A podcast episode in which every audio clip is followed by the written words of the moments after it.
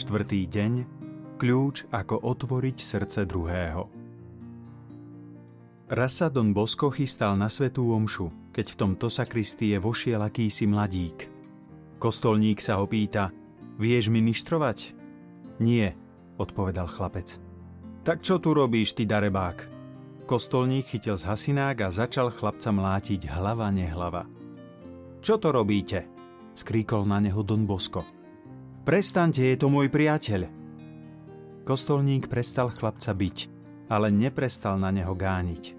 Poď na svetú omšu, pozval mladíka Don Bosko, potom sa porozprávame. Aj sa tak stalo. Po omši sa Don Bosko pýtal mladíka, ako sa voláš? Bartolomej Garelli.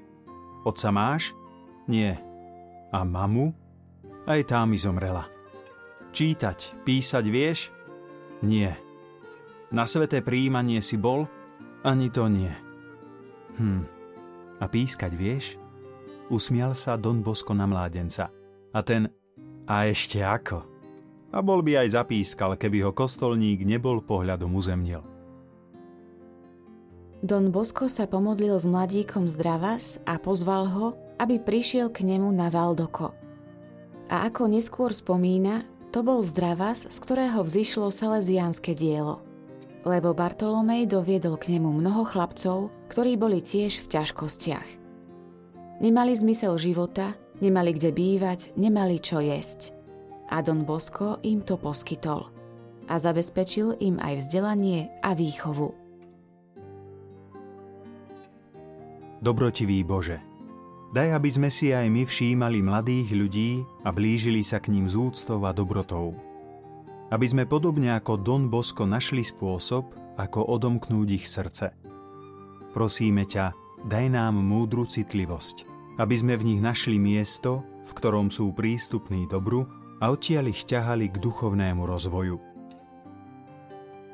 Kľúč, ako otvoriť srdce toho druhého, má rôzne podoby. Úsmev, žart, hra, darček, podanie ruky. Ale sila, ktorá kľúč otočí, sa volá láska – Skúsme si precvičiť vyššie uvedené kľúče.